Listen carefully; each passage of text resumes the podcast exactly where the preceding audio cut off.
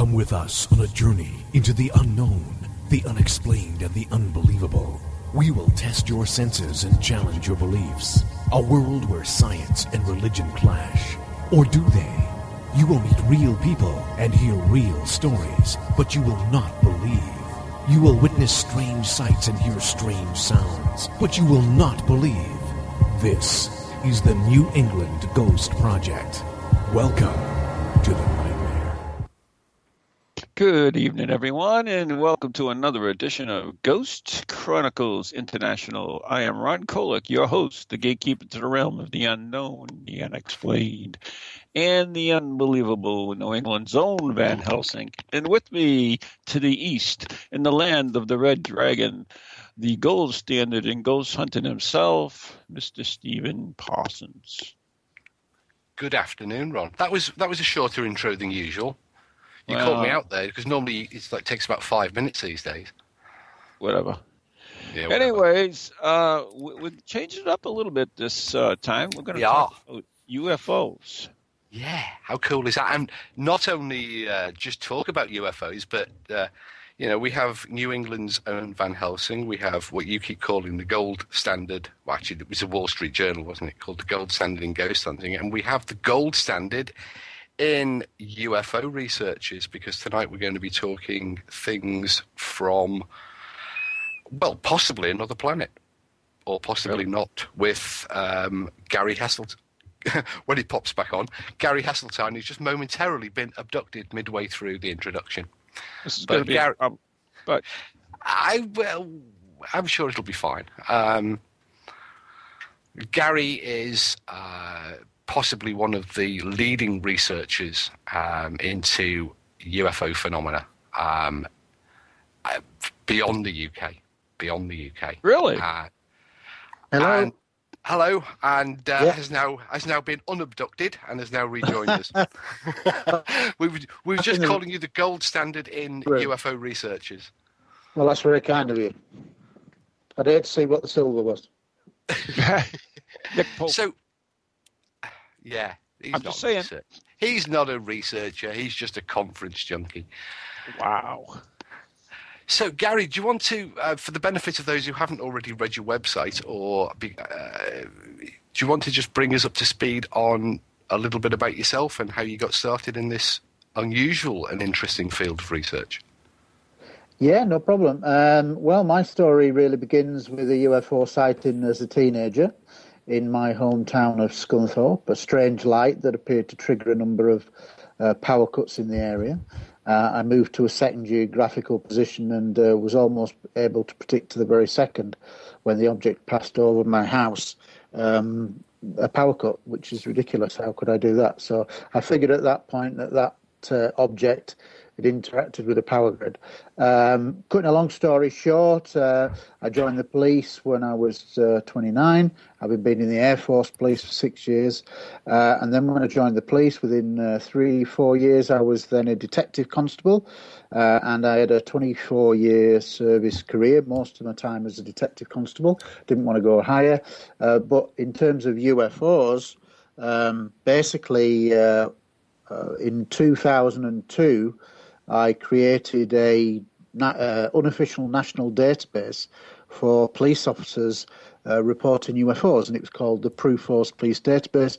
PRUFOS standing for Police Reporting UFOs, uh, and uh, basically I started with six cases involving half a dozen officers, and now, um, uh, 12 years later. Um, I now have over 450 cases, all involving over 950 British police officers. So that's a hell of a jump. As a result of doing uh, the database, uh, the UFO community then asked me to start doing lectures, something I'd never done before. Uh, and gradually, as time's gone on, I've become more well known. And the last three or four years, I've started to do international lectures around the world. And uh, I retired in March 2013 to launch a uh, a online e-zine called UFO Truth Magazine, um, which is www.ufotruthmagazine.co.uk, which uh, features many of the top researchers who I've met over the last 12 years of my research, and the ones I really respected, I asked, would you give your time freely to write articles for a bi monthly 96 page magazine? And they all said yes. So um, you've got the likes of Steve Bassett, Richard Dolan, AJ Gevaerd, Roberto uh, Pinotti, uh, Susan Hansen in New Zealand, uh, Bill Chalker in Australia, Mary Rodwell in Australia, Pia Knudsen in Denmark, uh, Robert Hastings has written, uh, uh, Robert Salas, Peter Robbins is a regular columnist. So we've pretty much featured all the top people. And it launched in June last year and uh, we're now six issues just celebrating our first year anniversary. So time has flown. Uh, so that's my basic uh, introduction. So still got the police database, but I also am now the editor and founder of UFO, UFO Truth magazine. Do you? I, sorry, Ron. We. Yes, I was going to say something, but that's that's all right. I mean, no, go on, go on. I've paused.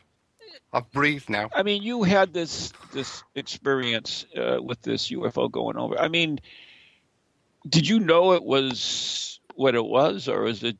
Did you really investigate and start thinking about it, or did you just say, "Oh, that was a UFO"? Therefore, no. I, I uh, all I saw was a. Uh, no, no, no. It, it didn't work like that. Basically, I had no interest in the subject up until that point. Uh, okay. Uh, I was then fifteen in a suburb of Scunthorpe called Ashby, which was where I lived. Uh, I was walking my then girlfriend home. It was a lovely, warm summer's evening, not a cloud in the sky. One of those rare nights in the UK, there's not a cloud in the sky, and the stars are all out and twinkling away uh, as we're along a narrow footpath. Uh, that's uh, dividing my comprehensive school fields on the left. Uh, if you can imagine walking forward, comprehensive school fields on my left, and on the right hand side uh, was uh, a large allotment.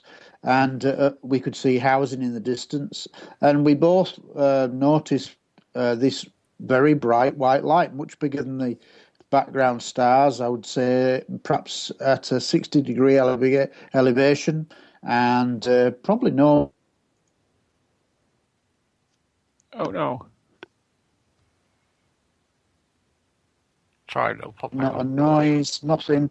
Uh, but as soon as it went past us, the whole area, in terms of the, the housing in the distance that we could see at the end of, of the long alleyway, was plunged into darkness with a power cut. Now, I had my cycle with me at the time, and uh, so what I decided to do is uh, ask her to get on the crossbar, and two of us on the bike. I literally uh, rode her, dropped her off at her house, which was not far from the end of the alleyway, and then rode like mad, um, taking the shortcut, i.e., the same um, footpath we'd been on, and eventually get ahead of the light because it's moving very slowly and arcing in a general direction of where I actually lived. And so I happened to take the shortcut and got ahead of the light just near to my home. I rushed into my parents' house and uh, into the living room, and they were having a cup of tea, supper time. And I, bas- I, I basically said, Come outside, I think there's going to be a power cut caused by this strange light. They looked at me absolutely bemused, as you would. They didn't get up. So I ran through the hall, through the kitchen, through uh, out the back door into the garden, turned back towards my semi detached house, just in time to see the object now coming over the rooftop. I put my arm straight above my head, and as soon as the object went beyond my arm, as in I was then behind it, the whole area was plunged into darkness.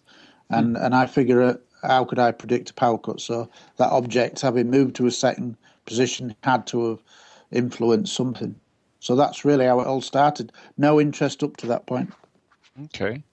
And so you were 15 at the time, but when did you really get serious into it? I mean, what, did, after that, did you just start doing research on it, or? No, no, uh, no. I mean, we weren't on the phone. It's 1975. We weren't on the phone. The nearest phone was a public phone, uh, about a five-minute walk away. Mm-hmm.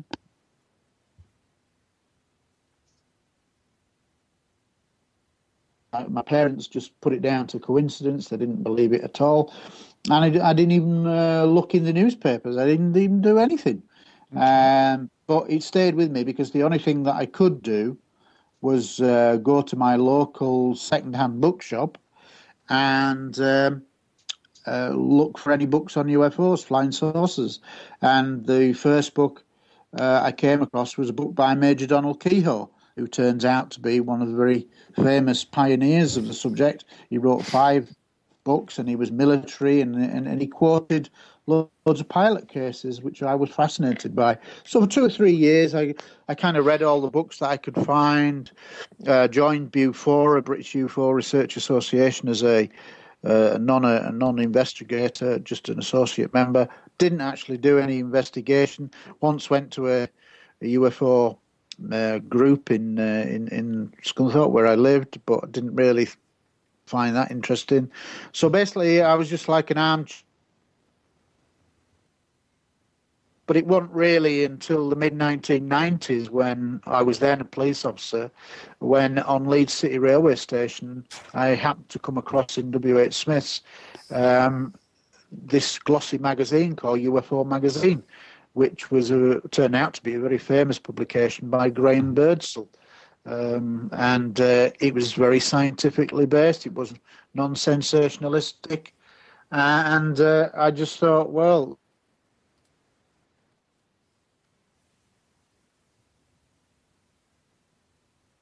we cut out on us.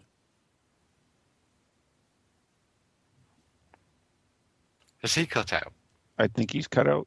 Oh, we Yeah. lost him. Oh, darn. That's all right. It'll come back again in a minute. But it's it's, it's quite interesting. because Yep, that- you're that was, uh, oh, there you go. Sorry. Keep going. I didn't, I didn't even know you cut out then. Oh yeah. Only yeah, briefly. Only briefly. right. So, so basically, um, uh, I, I, I, I basically was away from the subject for a long time. That magazine reawakened it, and I got all the new books that had been written in that eighteen intervening eighteen year period, and uh, reacquainted myself. And it was a question of I wanted to get involved. And cutting a long story short, I then had the idea. It was actually a dream. Uh, woke up, create a database for police officers because they say write about what you know. And so basically, that's what I did. And uh, it started with uh, the January 2002 issue of UFO magazine uh, because Graham Birdsall kindly allowed me to write an article uh, to announce the launch of the database. And straight away, generally retired officers came forward um, with their stories. And uh, that's what happened. Okay. Do you do you find that? I mean, do you apply uh, the methods from your police career uh, towards the the investigation and the compiling of the database? Well, I think I think it's a, a bit of a misnomer in the sense that most, I should say, seventy-five percent of the cases that come to me uh, from police officers direct to me are historical. So, in a sense, how do you investigate something that happened 25 years ago? Uh, it's basically uh, uh, an account given by a police officer who I check out and make sure they are what they say they are, and there's various things that I could do to, to verify who they were. But once I, I was satisfied that they were police officers, then uh, basically I would get them to sw- sign a sworn declaration and statement. Um, and where possible, uh, where other officers were involved, then obviously I would seek corroboration from the other, officers, get them to fill in uh, my sighting report form and things like that. But yeah, the majority of sightings uh, uh, are always historical. So in a sense, I would say uh, that I would have classed myself as a researcher, not an investigator, because how can you really investigate things from 25, 20 years ago? You can't. So you're a researcher. Now, what I would say is that um, now I've retired from the police. I retired six years early to create the magazine because I felt there was a need to do it. Um, uh, now I can, I'm more freely able to investigate should a really good case come up. So I will, I'm now a researcher stroke investigator, but I think really the database is is uh, I was a researcher more than an investigator. Mm-hmm. But yes, where corroboration was possible, you get that. Where there was any photographic evidence, you get that. Uh, you try to visit the scene if it's uh, relatively nearby, etc., etc. Uh, so yeah, I applied the same methodology uh, uh, uh-huh. as in as in policing terms. but as I say, more mainly it was more as a researcher. The vast majority of police officers were retired uh, or are retired. Uh, occasionally, you'll get a serving police officer, and they instinctively, for fear of ridicule and a risk to their career, they ask for anonymity. But as long as they prove who they are to me, I'm happy to give them that uh, anonym, anonymity uh, because the press have their own sources. Well, I've got mine as long as I have checked them out. So so that's the, the state of play. And literally, mm-hmm. uh, as the years have gone by, it's, it's generally grown about 40 to 50 cases a year involving about 100 police officers. So it, it's risen uh, significantly, and uh, I'm now just embarking on a book about the police officers, and there will be, I think it will top a thousand police officers by the time I've finished my current mm-hmm. research. Do, do police officers, in your opinion, make uh, better witnesses than, say, an ordinary lay member of the public? Well, I guess you'd expect me to say yes, and I think they do. Not to say that they can't be mistaken, because everybody can make mistakes.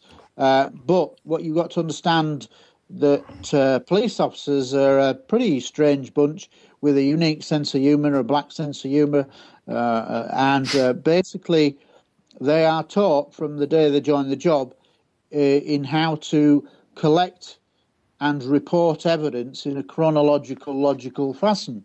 Mm-hmm. So for court, so everything that a police officer does, uniform CID, is always in the mind of this is going to be read out in court.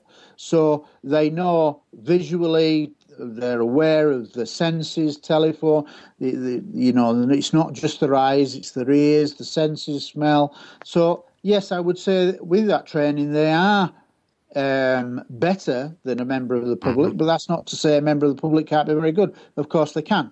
But one of the things that's striking about the database is the fact that um, 70, about 71% of all the cases on the database are uh, multiple police officer. So you end up with a situation where many police officers are reporting the same object, but often from different geographical vantage points. So quite clearly, things are very real in the sky. You've then got to determine, as best you can, what you think that object is. Uh, and that's, that's where I, I, really I, I apply a process of elimination. Yeah, that's that's what I was actually going to. In my next question, Gary, was that and you know, in, in ghost hunting and investigating and so forth, they they always try to debunk things, and and I hate that term by the way. Uh, but eh, do you, since you've got a database, uh, do you you know look okay, this is a, a, natural occurrence, and and it gives off this signature, and and we're seeing this footage, and it's very similar to this, and so do you kind of like discount that one, and, and vice versa, if you have a case where you have the same signature and many times do you classify them in, in different you know uh, categories?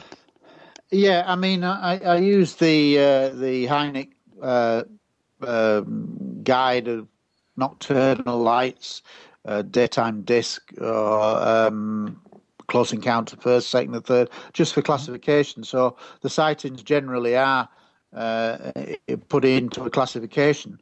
Uh, but each case is weighed up on its merits. And uh, so basically, um, I, I, just look at each case on its merits. But what you've got to understand is because I'm now 54 and I had a sighting at 15, that means for the last uh, 39 years I've been following the subject. So, pretty much historically wise, I guess I'm a bit of an historian as well. And know all the salient points about the history. And therefore, if you look at the history of UFOs, there are many common characteristics uh, that I would say, well, I think there's about seven or eight common characteristics now that you can historically say would point towards non terrestrial, as in um, non-conventional flying objects, i.e., aeroplane, helicopter, etc. Um, and and I think that's quite clear now, uh, looking at the history of the subject. Okay.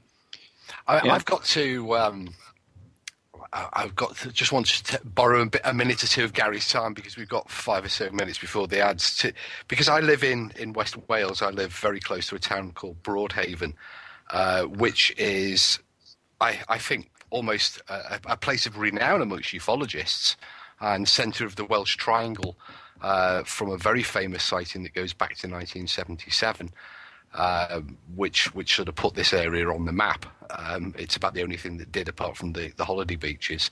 Gary, are you aware of? I, am sure you are aware of the, of the Broadhaven case.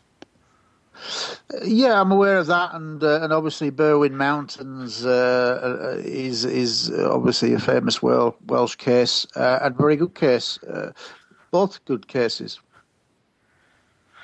do you? I mean, I, I, was just going through the, through your database and then comparing it to the, the West Wales or what's called the, the Welsh Triangle case. Um, and now I know from from uh, speaking to some of the, the original school children who are now, of course, well into adulthood, that uh, some of the sightings were made by uh, serving police officers who don't appear to have made reports to your database, uh, which I find uh, I think that's just just I think you've just dropped off for a minute there while I was asking the question. Yep. So I'll just wait for, briefly while we wait to get Gary back. Back in 1977, uh, out here in West Wales, a group of school children in the February um, reported to their, their head teacher that a large silver cigar shaped UFO had landed in the fields behind the school. And initially they were disbelieved. Um, however, they they actually petitioned the the uh, the, the, local police station, uh, and the head teacher took it slightly more seriously. He asked them to write down their accounts and to draw pictures of uh, what they'd seen. And to his amazement, there was a quite a strong similarity between between the accounts. Um, in somewhat inevitably, as the local media picked it up, it turned out that there was there was quite a number of sightings around the area.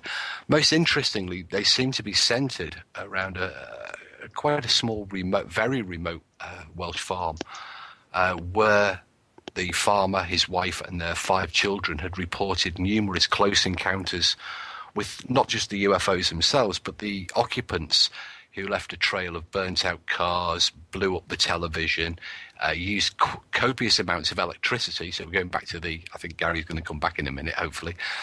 Um, and in fact, the family had had a sighting on an almost daily occasion. Um, some of them were quite bizarre. Uh, it, it, involved relocation of entire herds of cows on a nightly basis.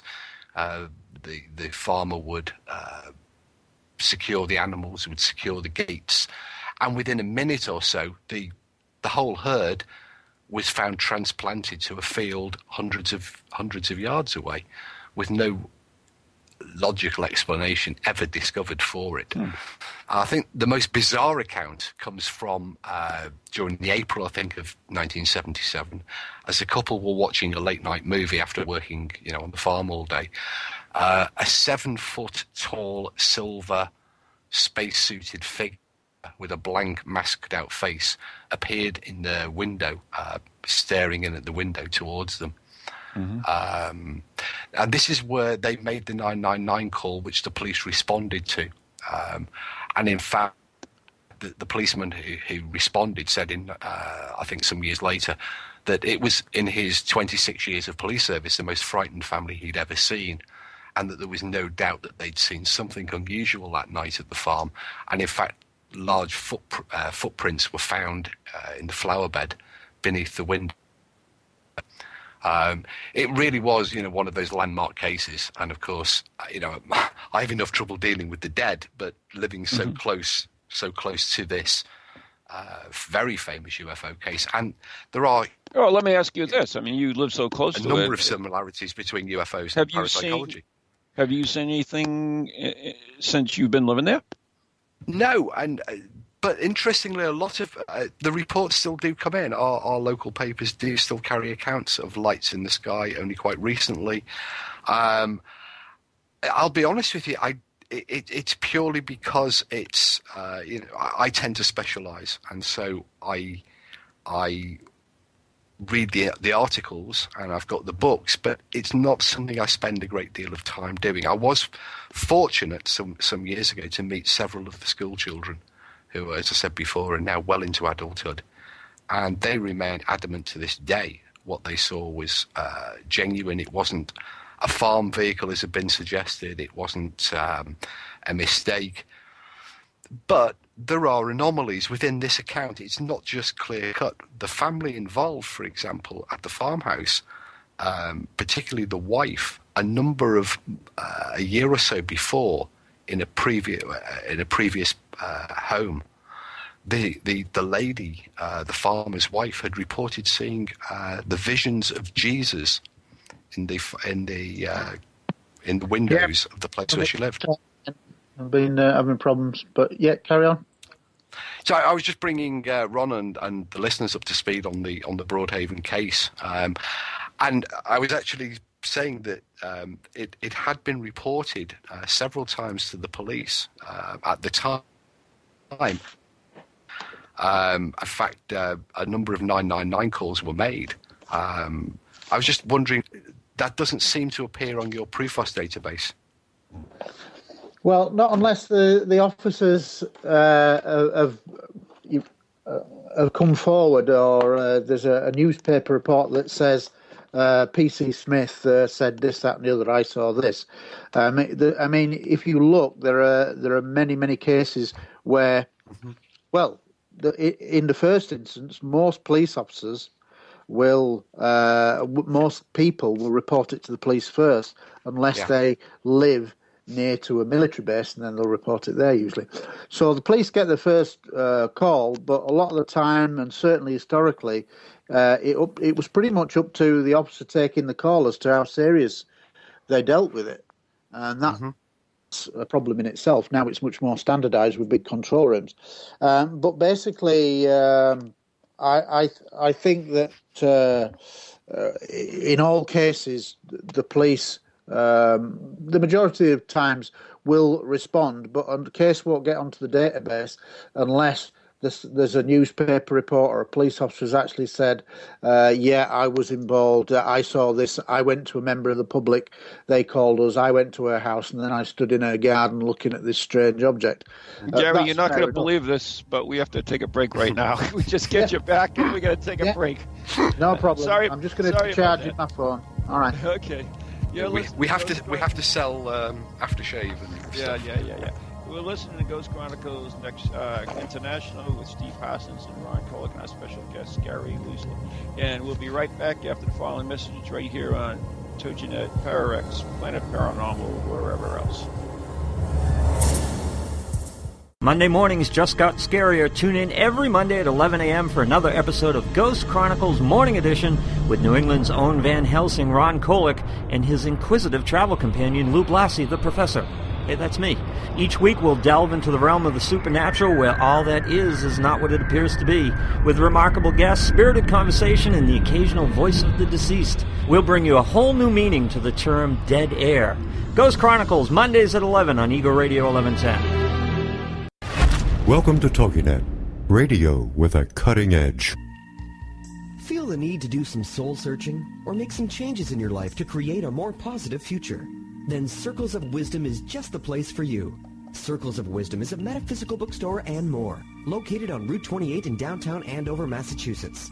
We carry a large selection of books and music, crystals and gemstones, jewelry and gifts, sage, aromatherapy, and so much more all in a relaxing and welcoming atmosphere. We offer classes on a variety of topics like yoga, Reiki, psychic development, alternative healing, and personal transformation. For guidance on this journey we call life, get a reading from one of our many readers at Circles of Wisdom, 90 Main Street in downtown Andover, right next to Bertucci's. Call us at 978-474-8010 or check us out on the web at www.circlesofwisdom.com. Lots to see and do in a feel-good place an oasis in this hectic world.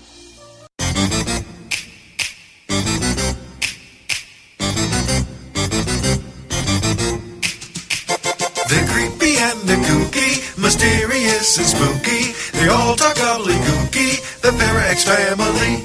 The shows are paranormal, not stuffy but informal. The topics are abnormal, the Parax family. They're strange, deranged,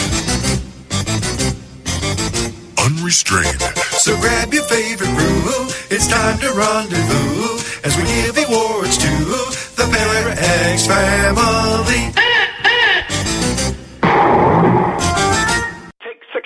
6,427. All right. Hi, I'm Ron Kolek, author and lead investigator of the New England Ghost Project, New England's own Van Helsing. And I'm Ann Kerrigan, the blonde bombshell, and I'm the lead investigator of East Bridgewater's Most Haunted. And we'd like to invite you to tune in Ghost Chronicles, The Next Generation, every Wednesday night at 7 p.m. Eastern Standard Time on www.toginet.com. So, so Ann, what are they going to hear on this stupid show? What are they going to hear? They are going to hear things that they can't believe are happening. Like uh, Beyond Bizarre.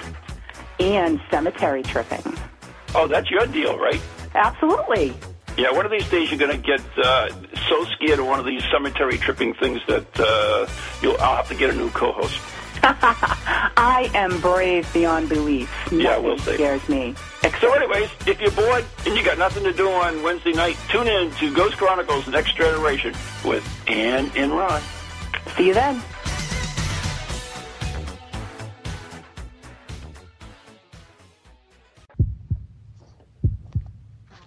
There you go. There's the heartbeat, which means we're back for part two of Ghost Chronicles International. Um, and you're listening to us on lots of things, but Toginet, ParaX, Paranormal Channel. You might be listening to us on iTunes. And tonight, our special guest is Gary Gary Heseltine, and with- the subject is UFOs. And Gary's created a comprehensive database of police sightings, which were which we we were talking about before the break. I hope. Yeah, yeah, I'm still here. Okay. So, Yeah, yeah. well, There you go. You see, still working. so, anyways, Gary, uh, is is a ufologist? do You you call yourself that? Uh, I assume.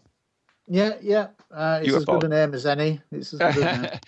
so, uh, do you deal with just primarily the sightings of it, or, or do you get into the whole, uh, you know, ancient astronauts and and that type of stuff as well?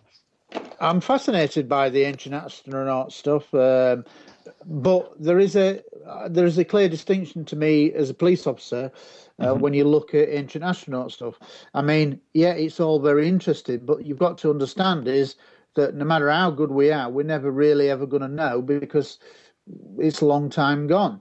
You know, were the pyramids built by uh, with ET help? Then I don't know. Uh, it's an interesting assertion. It could well be, but we're never going to be able to prove it because we can't go back in time.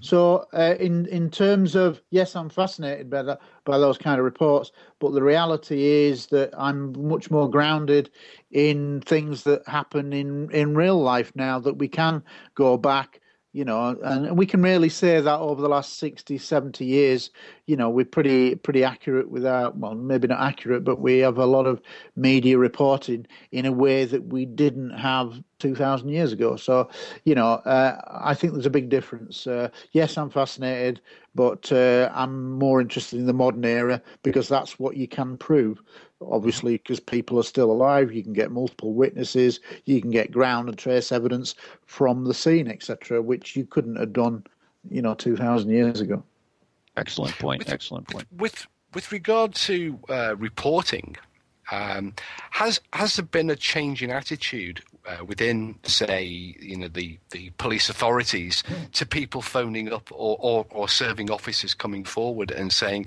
"I've had this really unusual experience. I've seen a UFO," compared to when you started the database or when you had your first experience? Well, what you've got to understand is that um, I did this whilst working as a, a police officer, uh, and uh, I did it in an unofficial capacity um, with, in a sense, the uh, knowledge and permission from my own force, the British Transport Police.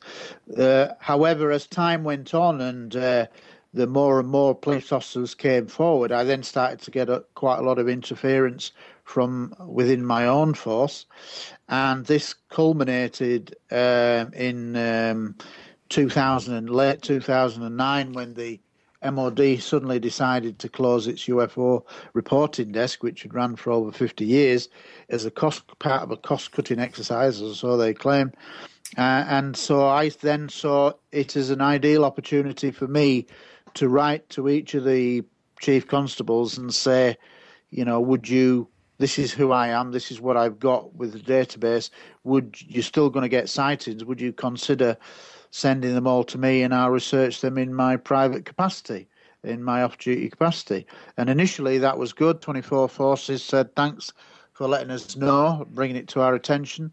And within a couple of weeks after that, two forces, Humberside and uh, and uh, Suffolk, adopted me as what's called their single point of contact, uh, SPOC in police jargon, and which meant that they were going to officially send it to me.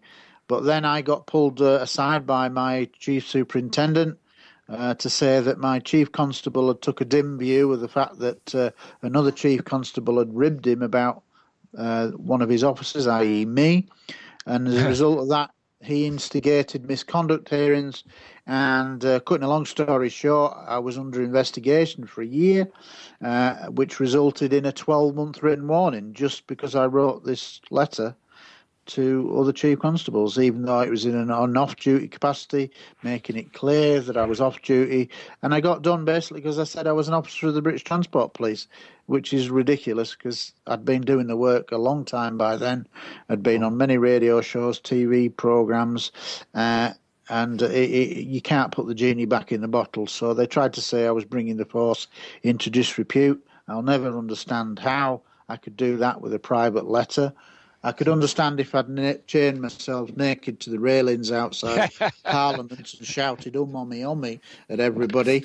Uh, then that wouldn't have looked good. But when I was writing a private letter to chief constables, actually just making them aware that the MOD had closed the desk and most didn't have a clue, um, I failed to see personally how uh, I could be bringing the force into disrepute. But you can't beat a big organisation. Anybody that's worked for the police will understand that and you have to what's called gracefully fall on your sword and uh, hope that they don't sack you, basically. And uh, that's what I did, and I ended up getting a 12 month written warning. But as a result of that, um, it's so you know that ran until 2011, and I figured that the writing was on the wall. Um, I'm better off leaving sooner rather than later, and it was then just a question of finances uh, as I sought to uh, mm-hmm. establish the magazine elsewhere. Yeah, that, that we, we have a question um, actually from the chat room um, from Gina, and it says you hear about abductions and cattle mutilations, uh, but why would Gina wants to know why why do you think aliens would travel across space in order to just do this? Why don't they just say hi? Uh, well, I think that's a very complicated question in the sense that we're probably being a bit um, uh, naive here in the sense that lots of UFOs are seen coming in and out of water, uh, reported all over the world. So, who's to say that when we only know 1% of the oceans, that mm-hmm. maybe they're here in the deep water caverns of the 99%, and hence why they come in and are seen in and out of water. So, maybe they're not traveling vast distances. Maybe they've been here a long time but just don't like to coexist. Uh, I don't find it surprising that uh, UFOs suddenly uh, have become more prominent uh, when we start uh, testing nuclear weapons, atomic weapons. Mm-hmm. And it's no coincidence to me that when t- people talk about Roswell and say, people say, you know, you know, why Roswell? Well, if you were to put, uh, if you was to pick up a drawing pin and throw it at the globe like a dart, the only place in the entire world uh, in 1947 to have an atomic squadron was surprise, surprise, Roswell. So that's mm. why they turned up because maybe they don't like uh, their nice little planet to uh, possibly get blown up, and hence why UFOs are often seen, I believe, near nuclear facilities, uh, power stations, um, uh, nuclear bases, that kind of thing. There's a long association all around the world with uh, with that kind of sighting. If if they have this advanced technology, why wouldn't they interfere and and you know like you know neutralize uh, certain areas? Or well, I don't, I don't know. As daft, as daft as it sounds, when we, I like to uh, equate it to this.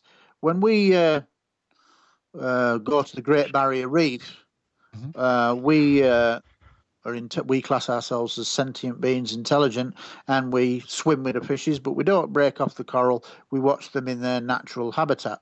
Well, what if UFOs, aliens, uh, are so far in advance that we're pretty low down on the evolutionary scale? Maybe just taking our first primitive steps into a technological age, and maybe we're not quite worthy. And if you think about it, we've pretty much uh, have got wars going on all around the world. Uh, mm-hmm. So we're probably probably not that nice to meet, to be honest. And uh, you know, people say, well, well, if they did, they'd probably get shot. You know, so uh, you know, there's probably good reasons why they watch and think this is a pretty primitive. Uh, uh, um, race of people, and we are. We we can't agree on anything hardly. So uh, you know, I think there's very good reasons why they don't uh, uh, make themselves known on a big scale. I wish they would, but I, I, think there's good reasons why they don't. I'm getting a very distinct impression that you you uh, are a strong supporter of the extraterrestrial um, hypothesis. Oh, absolutely, uh, but only uh, what you've got to understand is that. Um, I look at everything in terms of evidence, what would stand up in a court of law. Mm-hmm. And one of the cases that you put often at court is a circumstantial evidence case. You might not have the murder weapon, the gun, and the knife, but you still believe you've got the murder suspect. Uh, and the circumstantial evidence case it can be used for even for the more serious things, murder, etc. And people have been convicted many times of murder uh, without the body actually being found, providing you have enough pieces of the jigsaw. And I would argue that with UFOs, over the last 65, 70 years, when you look at the testimony of military pilots, commercial pilots, astronauts, cosmonauts, scientists, radar operators, uh, observer corps, sonar operators, uh, scientists, uh, and police officers, you look at all that very, very best evidence from all around the world, then the circumstantial picture for me is very compelling that a small proportion, i.e., about 3 of cases after investigation stand up to scrutiny and in my opinion with the flight characteristics displayed instant acceleration, instant stop, uh, hovering silence usually, uh, vertical ascent at high speed, vertical descent at high speed, right angle turns, reversals in flight, usually, uh, and they, they can render themselves visible and invisible. Those kind of characteristics uh, stealth can't do even now, and uh, it's way beyond what we can do. So I, I believe circumstantially there's a very strong case of saying that a small proportion of UFO sightings indeed are extraterrestrial and are engaging planet Earth now. Okay. Now you have a database. Once again, I go back to that because that's how it all started with your your database. Is not, do you classify types of UFO? I mean, not just you know the sightings of it, but are you able to classify the types of ships, for instance? Well, I, I again, when you look at UFOs in general over the last 60 years, the most common UFO sighting that the majority of people will see is just a bright white light, undistinguished shape, um, usually in silence, sometimes a low hum. Uh, but there are a few classic uh, um, shapes, as in uh, uh, flying saucer was a original one, but people still see saucers, classic saucers, and then you get cigar shape, you'll get Ring. spheres uh, now, and, and and over the last 30 years or so, a much bigger rise in triangular UFOs. Um, so you, you, get all manner of shapes, uh, but they're the four four biggest shapes uh, other than the bright white light. Okay. Does that suggest to you that there are actually uh, different ter- extraterrestrials visiting. Oh, uh, more question. than more than one group of people using different forms of of vehicle because you know if we think about the the way that our space program is developing we tend to we're sticking to one design uh, and yet we have different types of alien reporting. We have the greys, the greens, the tall ones. Yeah, no, I, th- I think it. I think there's a very strong case to say that uh, if you look at all around the world and the various different reports, that it would appear that there are several species, races of uh, aliens that uh, visit this planet.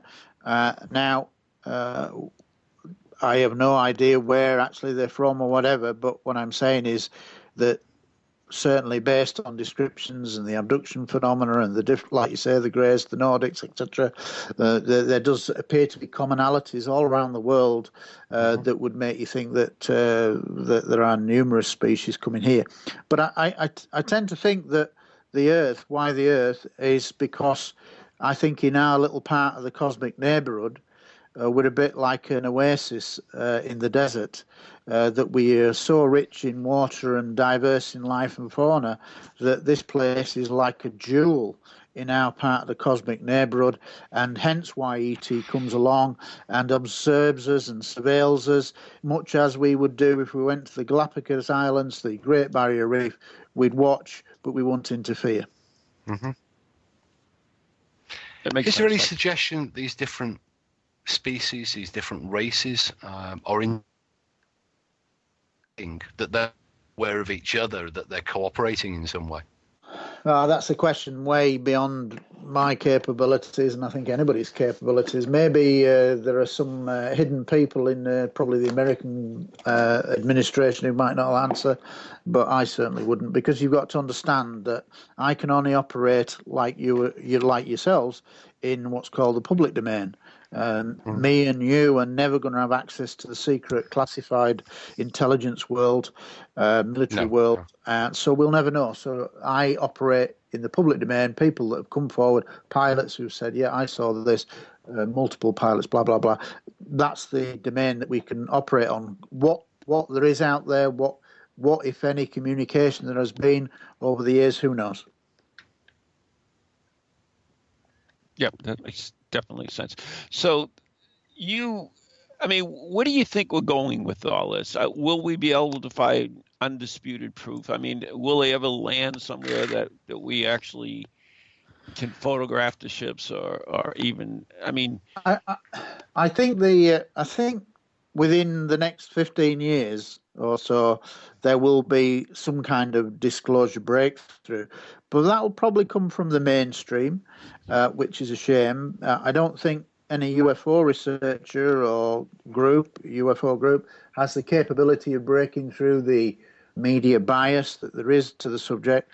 Uh, so I think it would come from mainstream. It will come from mainstream through radio radio telescopes saying they've picked up a signal at some point. You know, I think there's uh, the Allen Array is about to come online with so many. I think it's about hundred uh, telescopes, radio telescopes, all pointing in the same direction. And they say that within 15, 20 years, once they come online, they will detect a civilized sig- uh, technological system uh, signal. So I think it will come from that. But I've spoke to journalists who will say that it's not long before there's an admission that they found microscopic life on Mars, which I think a lot of people already suspect that they have, uh, you know, whether it be bacterial or whatever. There's some kind of microscopic life, ancient or otherwise.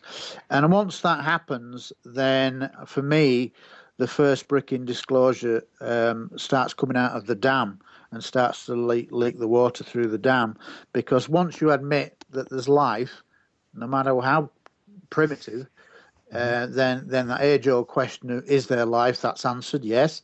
And the odds are then that if you extrapolate the, the fact that there's two planets going around our sun in a planetary uh, few planets and they're now saying that with every star there's at least eight to ten planets. So we can't even get your head around the numbers just in our Oh, own yeah. milky way. It's just inevitable. But once you admit that there is life and it's actually in our solar system as well then the odds are that between two and three planets in every, around every star will be in the Goldilocks zone, not too hot, not too cold, and probably will have the uh, the water, etc., to to uh, constituents to start life.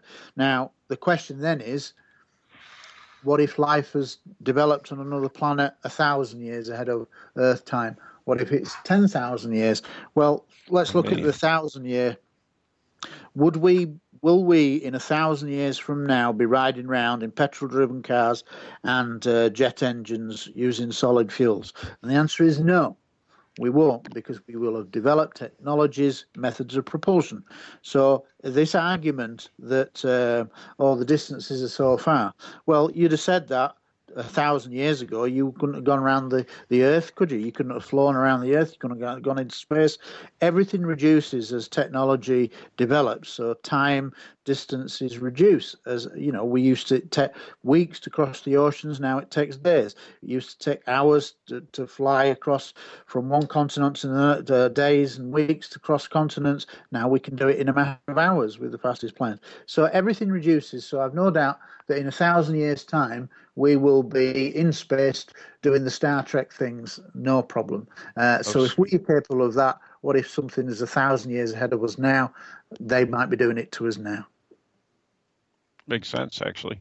I mean, just in my own lifetime, I've seen so much advances and things that we couldn't dream of uh, when I was young.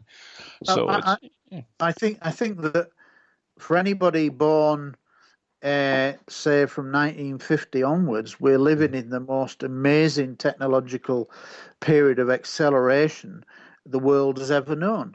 And uh, with every year, things got even faster.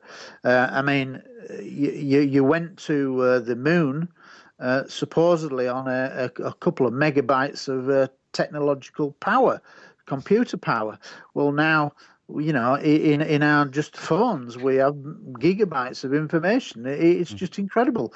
Uh, you know, we walk Absolutely. around with you know, with uh, um, FaceTime that you can instantly see somebody just on your phone and incredible things all around the world. So to me, uh, we, we're living in an, an amazing period in my life.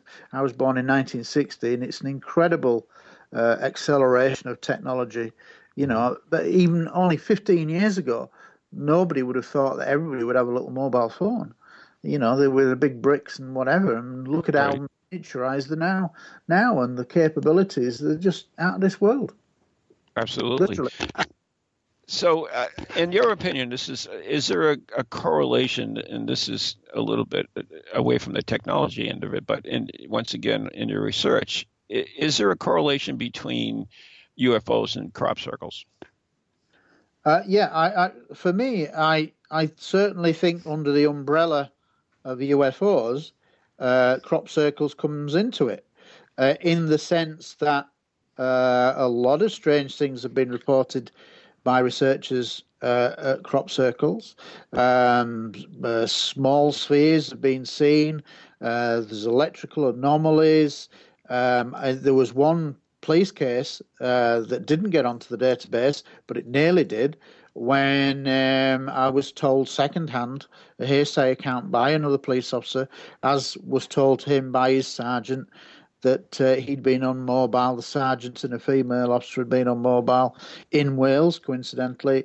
and uh, as the sun was coming up, they saw two bright white lights dancing around in the sky. And as the sun came up, uh, they were then above a uh, newly made crop circle. So, you know, uh, that would have been a great case, but the sergeant wouldn't go on the record. He wanted to put it behind him, and he wouldn't go public, so I couldn't use it. But, uh, you know, I think I think you look at animal mutilations, human mutilations, you look at sea mammal mutilations, you look at uh, um, alien implants. They're all under the umbrella of, mm-hmm. uh, of, of the UFO subject. But uh, for the vast majority of people, that's much too frightening if you're not aware of anything.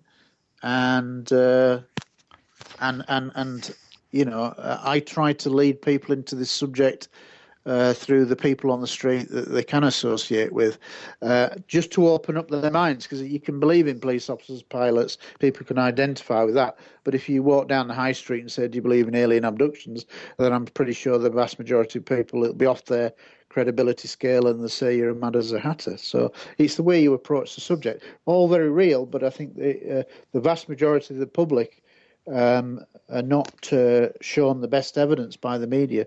And there is a very definite correlation between the media dumbing down this subject and keeping people confused. And, and now, think- uh, let's quick quick things. I'm sorry, Stephen. Uh, in in this media-driven society with all our cell phones and, and cell phone cameras, is there an increased number in, of recorded sightings? Yeah, I mean, the mobile phone footage is improving all the time. And again, that might be one of the reasons why you will get this definitive piece of footage that's not CGI uh, coming along within the next few years because the quality of the cameras, even on all mobile phones now, are getting really, really good. So I think it's only a matter of time before we get some really fantastic footage. Go ahead, S- Stephen. Well, one of the the commonest uh, reasons put forward for disinformation or lack of information from from yeah, there's the bell, but from authority seems to be that we that you know the public would go into a mass panic and that there would be you know, sort of riots on the streets. Given the you know our, our exposure to movies uh, like like Independence Day, do you really think that would be the case, or do you think that we are now ready for this information? Uh, I, I personally think we're now ready. I think there was a case in the 40s when this kind of like broke. I do believe that Roswell was real. I do believe they recovered some kind of craft. Um, I think then the Americans knew, if they didn't know already, that at least one species was surveilling the planet. And uh, so they've known a long time. And I think there were probably very good reasons, i.e., the Cold War. Uh, nobody wanted to trigger a third world war, why it was all kept secret. But then the problem begins that you've started to tell a lie. How do you then tell the truth? And for every year that goes by, the lie gets more compounded. And I think that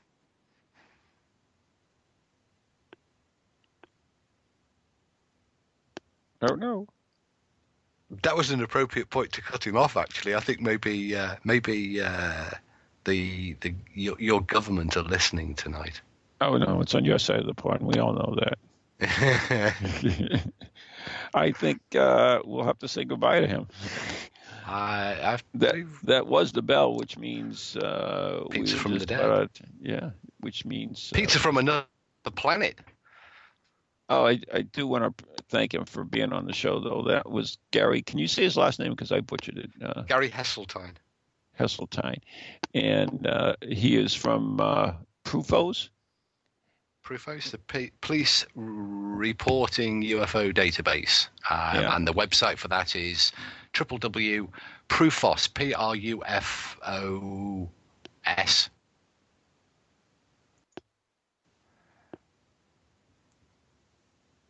And I guess it's time to wrap it up. So, Gary, I uh, guess so. So, Gary, if you are listening, which you're probably not because you're desperately trying to get back on the show, we've gone. Thanks for coming.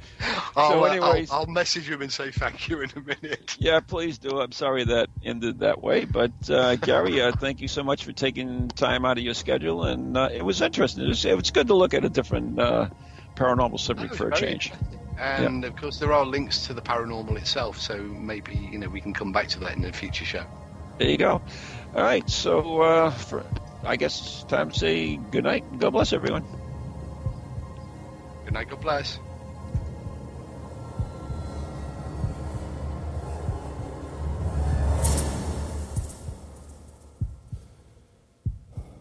From goalies to ghosties, long-leggedy beasties, and things that go bump in the night. Deliver us, good Lord.